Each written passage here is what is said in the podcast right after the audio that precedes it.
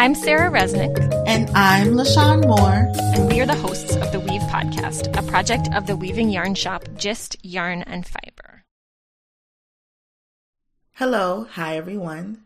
In this week's episode, I'm speaking with Maud, the founder of Behind the Hill, a textile company based in Brooklyn, New York. Behind the Hill creates unique and contemporary pieces for home decor using a variety of heirloom cotton, which grows wild in shades of pink, terracotta, green, beige, and white in Mexico and Guatemala. They are partnered with three communities of indigenous people in Central America who still grow, spin, and weave color grown cotton the same way it's been done for centuries. They work directly with their artisan partners in order to strive to keep ancient traditions alive while working hand in hand with the weavers. I'm so excited, intrigued, and fascinated by the fibers you work with. Thank you for joining us today, Maud. Hi, thank you so much for having me and for the invitation. Can you start out by telling us about your background and where you're from? Sure. Um, so I was born and raised in France. I studied uh, linguistics and psychology and things like that. And then I moved to Mexico in 2003 uh, to finish a master in linguistics. And I was supposed to stay nine months. I stayed nine years uh, in Mexico City, and then I moved to New York in 2012, and I've been living in Brooklyn uh, since then. And how did you make that transition to working and starting behind the hill? Yeah, so I studied uh, linguistics and for me everything makes sense. Uh, all my the the path i took makes sense but it's it's yeah i usually have to explain the what my choice is. So yeah i so when i moved to mexico you know i was 22 something like that and i wanted to work for um, i wanted to be a french teacher i think in mexico or to to teach french to um, foreigners. So that was my first idea, and I wanted to also work in culture. So culture, French culture in um, in Latin America, or you know, like uh, working with um, movies and uh, like culture, culture in, and art in um, in foreign countries. So I my first work my first job in Mexico was French teacher for um, mostly L'Oreal, so the French company, and um, I was doing marketing a bit with them as well. And so they asked my my students asked me to if I wanted to work for um, their marketing agency in uh, in Mexico. So I started to work in Mexico and I, I loved it. And I stayed for nine years and then I, um, so when I was living in Mexico, I was traveling a lot during, you know, the weekends, and I would go to remote communities, and I was in touch with beautiful crafts and textiles from Mexico during the nine years I lived there. Uh, but I never really did anything to work with artisans. I was really focused on, um, I guess, you know, starting my um, uh, um, work life like is as a in a company um, and I but then I moved to New York and I kept working in marketing for big companies. Well, and the transition is actually a real year of transition that happened in 2013 and 14. I arrived in New York. Uh, I was married. Um, uh, and I divorced in 2013. So mid, I was early 30s, in my early 30s, and I I was by myself in New York. I found myself in winter in New York after spending nine years in Mexico. Uh, not speaking English, uh, knowing few people, and I just like I was like, okay, so what do I want to do? Do I want to stay? Do I want what do I what I, what do I love? What do I know? What you know?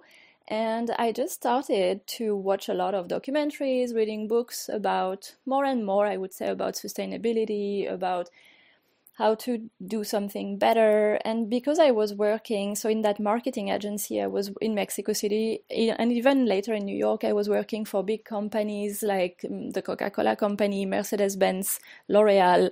Um, uh, Sony, all those big brand- brands, I was, I felt I was completely disconnected with what I really love the most, which is indigenous cultures that's really something I have been that has followed me the whole my whole life, I would say.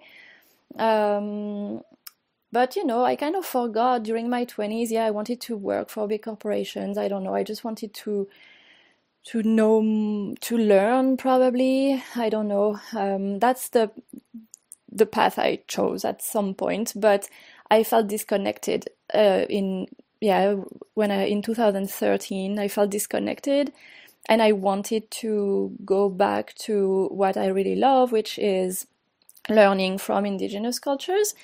And at that time, I so in New York, I was working in a in a company that I really didn't share the values with. Um, but the good thing is that I was in charge of Latin American markets, so I would travel there a lot to Latin America and so I would go, you know, to, I was traveling so much, like I was 50% of the time traveling to Latin America. So I was, you know, spending a week of meetings in, uh, I don't know, Argentina or Colombia, Mexico, Peru. But I would always stay during the weekend to to just to visit by myself to go meet people in the Andes or to go meet people uh, just in Lima, Peru, and sit with the people who make shoes in Lima. I don't know. You know, I was really do- doing that over the weekend because I had no. It was the weather was better than in New York, and because I usually, um, yeah, that was that's what I love. So I would extend my working trips, and I just I would come back to New York and think, oh, I, am good at that. I'm good at you know connecting, finding the right people to do the, the things that nobody really knows about in in New York, and I think I could connect, you know, ancestral processes and with uh, beautiful stores in New York, and that I think that's how it started. That idea of uh, um, working with indigenous artisans um, that I've been in touch with since really since over 15 years now, from my experience in Mexico and all my travels in Latin America. And because most of the time I travel by myself, uh, you know, I really take the time to to sit with, you know, if I find someone working on something somewhere in a re- remote workshop uh, somewhere in a small village in, let's say, Mexico, you know, I would go there, ask question. Um, usually, I'm invited for a meal, and next thing you know, I'm part of the family. so, so, yeah, I don't know. That's how it started. So uh, it's a bit maybe confusing for most people, but for me, it's just like one thing led to another, and now I, I'm really happy. I I did yeah do the transition between you know the marketing world and big corporations and what I'm doing at the moment. So, um, yeah.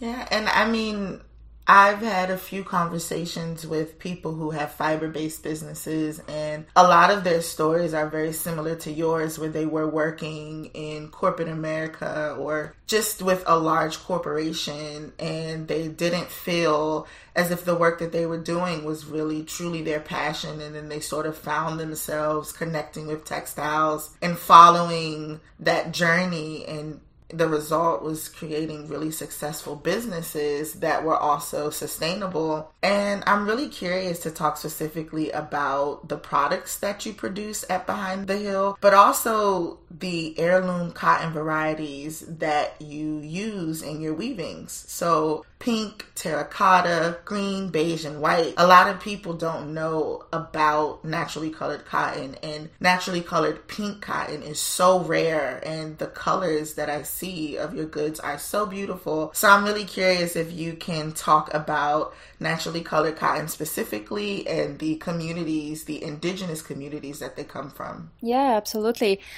Thank you for asking that question because I'm so, you know, nobody really understands what I do sometimes. And I'm like, no, it's not natural dyes. It's not dyed at all. It's just the way the cotton grows. And so there are people, even in my family, sometimes they're like, huh, oh, okay. You know, after a few years when I think it's clear enough, but no, it's so so little so so many so few people uh, know about about that type of cotton so basically, that cotton has been around forever. I mean, for generations and generations in Latin America, in a, in a few villages in Guatemala and Mexico, where it really uh, it the, the it was born.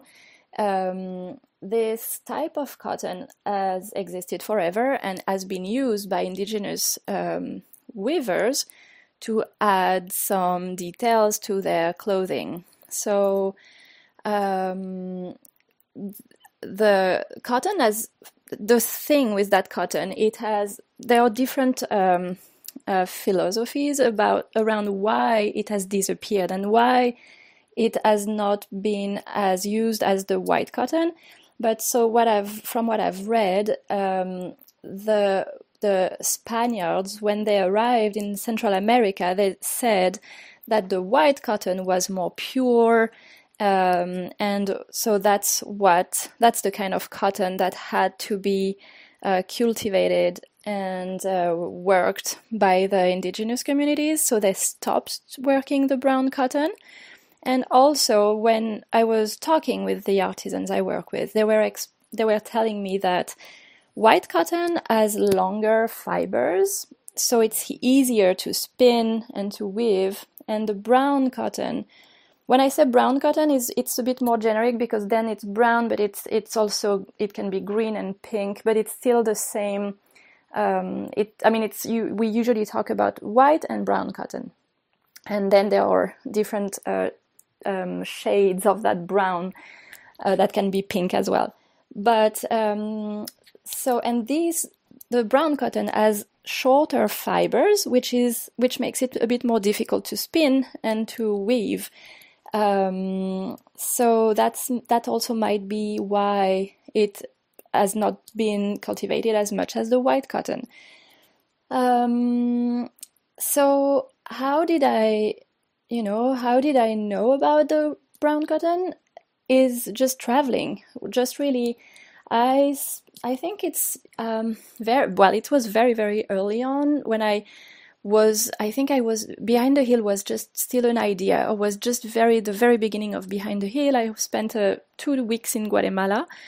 Uh, by myself. Uh, I le- lived with a family in the highlands of Guatemala, and then I was reading, you know, about um, specific weavings from specific villages, and I just saw an amazing piece that was uh, woven with that beautiful brown color and indigo. And I never thought the cotton was, um, you know, I thought it was dyed, but I read the name of that piece and it was like there was a, it was written Coyuchi. No, sorry, Ixcaco. Coyuchi is in Mexico. Ixcaco and indigo. And I was like, what is Ixcaco? And so I I basically I was on my phone in the evening in my hotel room, and uh, I just thought, okay, I have to um, to go and track that Ixcaco thing. I don't know what that is, and it happened to be in a beautiful village by the shore of Lake Atitlan. So that was not on my on my way that for that trip, but I decided to go the day after. And f- so I arrived in that village called San Juan Atitlan on the so in on Lake Atitlan in Guatemala, and I arrived in the morning. Um, and I decided to hire a tuk tuk, you know, those uh, little motorcycle, uh, for a few hours. And I said to the guy, "Okay, let you have to find for me, help me find pieces of textile made of something called Ixcaco. Do you know Ixcaco? And he said, Oh no, I don't know Ixcaco. So I Googled, I showed him a picture, and he said, Oh yeah, of course, yeah, yeah, my grandma uh, knows that. So let's go to my grandma's. And so that's how it started, really. And then I said, Okay, you know, the grandma I think didn't really have anything to show me, but so then I said, okay, are there cooperatives of artisans, you know, weavers in the village? So and we went to all of them. So that's how I started to work with um, of uh, you know that uh, material that I think is amazing, and nobody really was really interested in that material. In I mean, I don't know any other project rather than mine really doing um, you know uh, some work with uh, that cotton from Central America.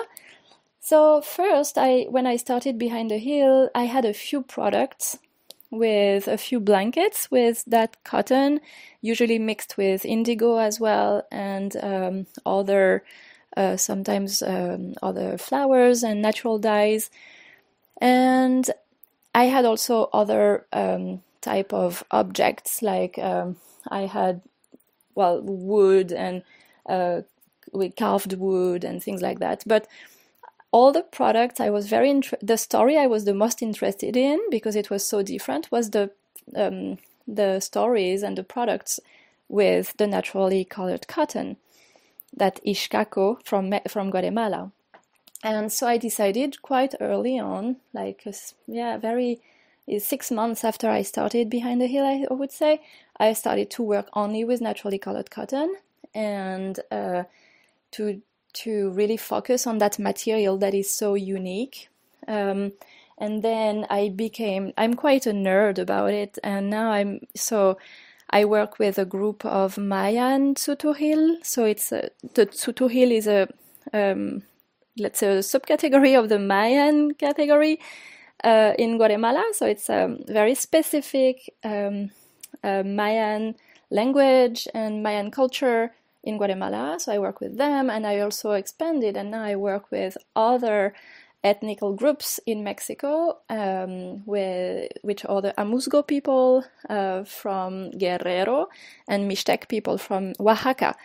And so I work with uh, different villages who all grow the naturally colored cotton, uh, which, cake, which comes in um, in different colors. Uh, so brown, and the brown can be red brown, uh, sorry, red brown, or a very light brown, or um, it can be green. Uh, it can be um, it can be pink in Guatemala as well. So that was a, very beautiful surprise. Actually, I I visited. It was 2019 in February. I visited Guatemala. I visited the group of artisans I I work with, and I arrive and they they said to me, "Oh, Maud, we we we have a like a problem because the the beige cotton, the light brown cotton, this year didn't really grow uh, beige." I was like, "What? What do you mean? what, what, how is that possible?" And they said, "No, it's pink." I was like, "What? Show me, show me now!" and it was an amazing, um, like blush pink when it was so you know everyone wanted blush. For everything you could see blush pink in every product you on the market. I was like okay keep it all for me. I want the whole harvest about you know that beautiful pink. And it's really when i think um, I think I really knew I really wanted to work on naturally colored cotton because I think it's absolutely so fascinating to create products based on harvests rather than on trends. You know i mean i didn't decide i didn't decide to make uh, pink products because it was um, trendy to make pink products. You know i just like it's what it was. It's just like what the harvest gave me. So i well i did the same product but with that cotton that was harvested which uh, I think it's amazing. It's fascinating. So it's challenging as well, of course, because you know if you don't, it would be easier for a for a designer to know exactly the color that you could use. Um, but no, it's changing, and I think it's fascinating. That's such an amazing journey, and I've extracted so many really key parts of it. I think one part is just it's amazing to think about designing based on the harvest, right? Designing based on what you have as opposed to forcing these materials to exist as something else by manipulating them. Yeah, yeah. Exactly. And you know, again, I'm not a designer, uh, or so it's it makes sense for me as well. You know, I'm not I mean, I'm now I guess I'm a designer because that's what I do, right? But and but in I don't have that background. And so for me it's not a that a, it's not it's not that much of a problem to I don't feel limited. You know I feel just mm. like I just take what it is. And I'm amazed so far by the process. And so for instance this season so I actually I will receive the new the new I have already the samples but I'm receiving the beginning of the new collection with the last harvest this week. So it's, but I already saw the colors and I mean, it's unbelievable. The green from Guatemala this year is almost mint. Hmm. Which is, I mean, so I'm making a blanket.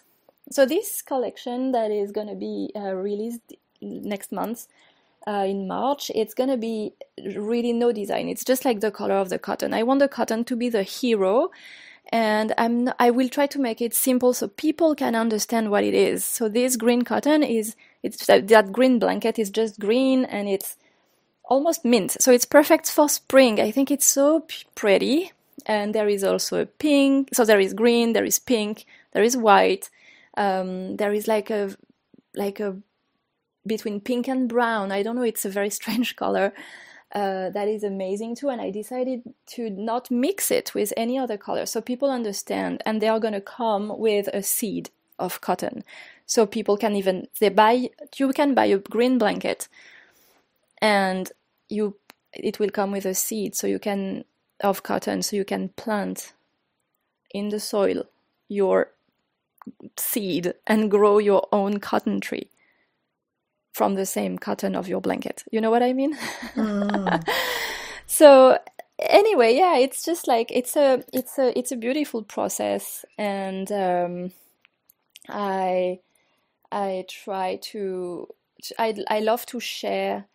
Um, you know, it's it's what textile for me, and that's what I think it's very fascinating. It's textile is about tradition. It's about uh, yeah history of a place and uh, geography. And it's about you know if it's thicker it's because usually if the cotton is is spin is spun sorry is uh, thicker in um, place in Guatemala or in Mexico it's because it's more in the highlands. So it's it talk, it tells you about geography of the village of the place. It tells you about uh, for instance the blankets I work with the blankets the blankets I make. I can usually say if the weaver is a young a young woman or you know like a stronger women with experience because it's going to be tighter. And if it's a young you know like uh, uh, I don't know a 25 young small weaver i can tell because it's going to be a bit more loose. You know what i mean? It's fascinating to see to see um, sort of the environmental yeah, factors. exactly. And uh, well and so i'm very fascinated by the by the color of the cotton that changes um, every season almost yeah.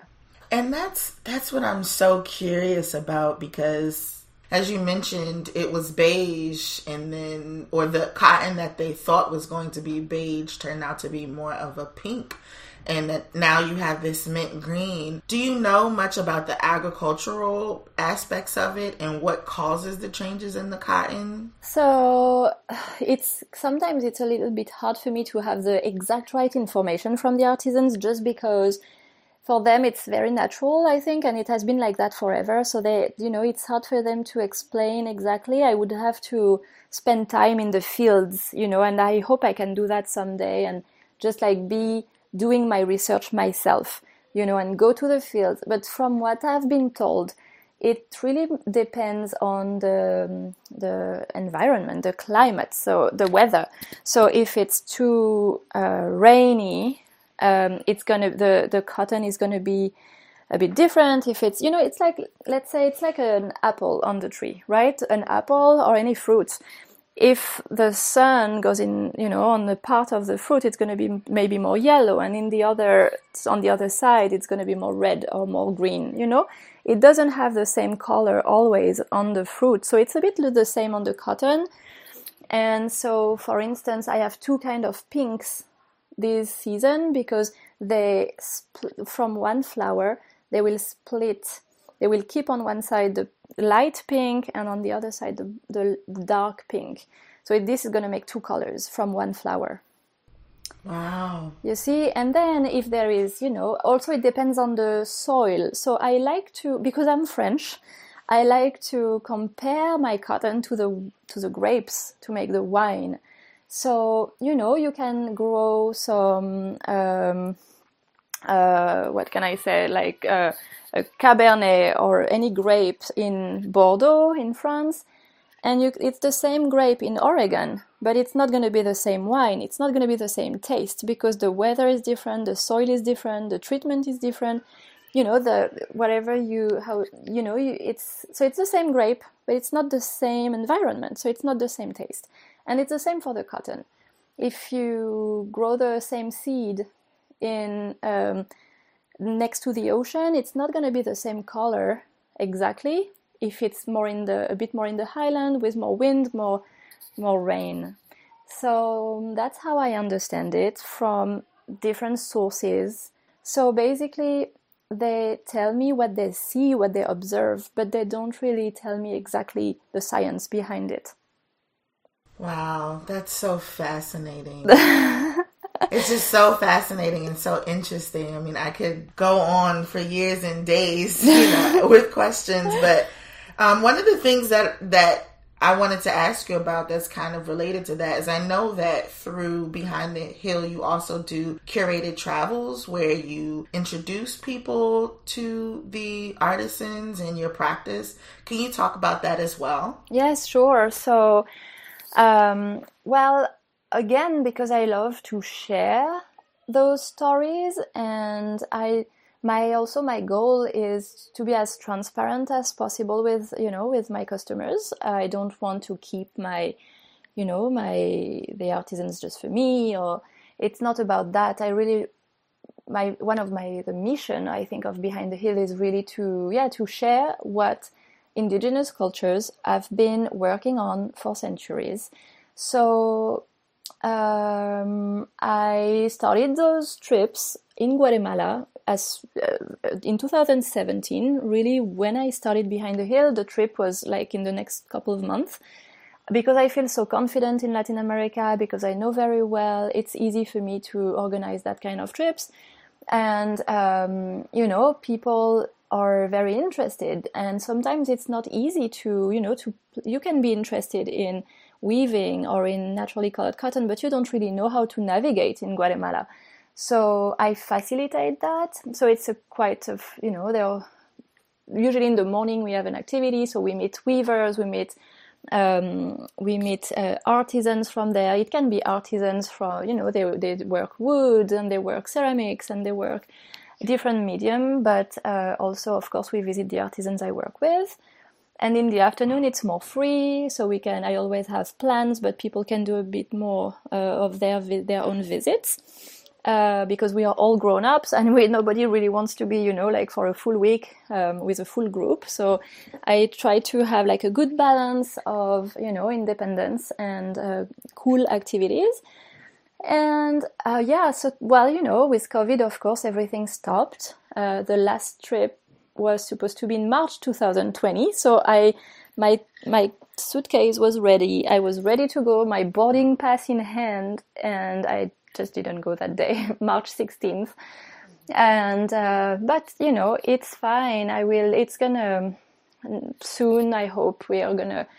Uh, resume those trips and I wanted to actually start also f- during fall 2020 to visit the artisans I work with in Mexico because now I work with more and more uh, villages in Mexico and it's on the south uh, southern part of the country in the on the coast of Oaxaca on the Pacific coast. So it's it's you know it's heaven there. It's just sunny all year long. It's beautiful. You eat amazing fruits and you get to visit amazing artisans who are indigenous people. So and i know them very well you know we i have i have a two year old child. My daughter is yeah a bit over two year old when she was three months old i traveled pretty much everywhere with her in guatemala in remote villages in mexico.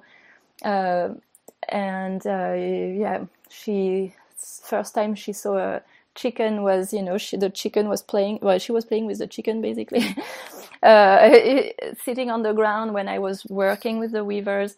So i don't know i really know very well. And i think for me it's like it's part of a mission to just share that information with people. So um, yeah they are fun. Uh, usually people who travel with me are makers or you know uh, artists or they must a few people are weavers as well. But um, you know different yeah, painters and uh, yeah so it's really beautiful mostly women as well and mostly from new york. Um, yeah it's really beautiful. I love that uh, part of the project. Um, it's really um, something for me that has helped me grow as well as a you know um, because to share what you love the most is uh, very empowering sorry, it's a difficult word to say for a French uh, speaker, empowering. but but uh, yeah, it's um, yeah, I love to organize trips for people. um, amazing. And did you have any new projects that you're working on that you wanted to share with our listeners? So at the moment, I have been in between two harvests so which means that i can't really keep you know communicating what i was doing last year and the designs and everything because the color is going to be different this season. So i have been like working uh, slowly the beginning of the year january february on the i mean not slowly actually but I didn't i didn't really communicate anything but yeah i kind of relaunch uh, behind the hill in march so by relaunch, it's more. Um, I let's say that 2020 was very difficult, right, for everyone. That's no secret. But also, it allowed me and it gave me some time to reflect really on what I want to keep, what I don't want to keep, what I want to reinforce. And I think the story behind what I'm doing is very important. And I didn't really take the time before to share, well, except during the trips but otherwise you know i was re- i'm by myself. So i was and i you know i, I work with um, a lot of uh, stores now in the us i don't i mean you see i speak english but i still you know i have a i still sometimes look for my words. And so I, it's not natural for me to send a newsletter in english and to you know to share my story in english is not an, mm. this is a difficult exercise for me for instance and to do my website. So of you know i I it's slow for me to to the, English is my third language, and to have a company in you know in a language that is not your own is difficult. So it took me some time, and but I know for sure since 2020, and since that time I had to reflect that I really want to do more content and share more about what I do and I want to I don't want to fulfill orders every day because that's what I was doing like fulfilling order fulfilling orders. And now I also want to be more strategic. So I want to still fulfill orders of course but I also want to take some time to be more strategic and to share more about that naturally colored cotton. And so that's why also I'm very grateful you you reach out because um, you know I I'm always happy to share my story and to share moreover than my story, the, the heritage of the artisans I work with. Amazing. And where can people go on social media to follow your work? So, mostly Instagram. So, it's behind the hill underscore. Um, and well, I have a website. I'm really working now on the, the, the content. So, about the cotton, what it is to work in harmony with nature, and we are a very, very sustainable company, so zero waste policy. Um, you know, very. Uh, I really try to. I work with. Uh, I partner with brands in the U.S. that help me, you know, recycle my material, like FABSCRAP, things like that. So all this information is gonna be on the website in in a few weeks, like in the next two in the next two weeks or so. Um, so yeah, information, Instagram. Uh, I yeah, that's the main thing. Wonderful. So before you go, we have one question that we ask everyone that joins a podcast, and that is do you have any advice or words of wisdom to share with the weavers and textile enthusiasts? Oh, uh, well, um, you know, I'm not a weaver myself, so it's I can't have really a word of wisdom. But I would say that to follow a passion, I think is, uh, you know, is the main, the most beautiful thing. Uh, whatever the outcome is, um, yeah, the the to follow a passion and to follow your the guts and to think if I if I, I do believe in something and I it has changed my life to go for it rather than to stay stuck you know in something I was not very comfortable with like to work for a company I was not very uh, proud of or I'm proud of what I'm doing at the moment and I I followed my my passion I think yeah beautiful thank you so much Oh, thank you. That's a wrap. If you're interested in seeing images of the beautiful indigenous cottons mentioned in this episode, or to read a full transcript of this week's episode, you can find links in the show notes at www.justyarn.com slash episode dash 136. Thank you for tuning into this week's episode. Until next time, happy weaving!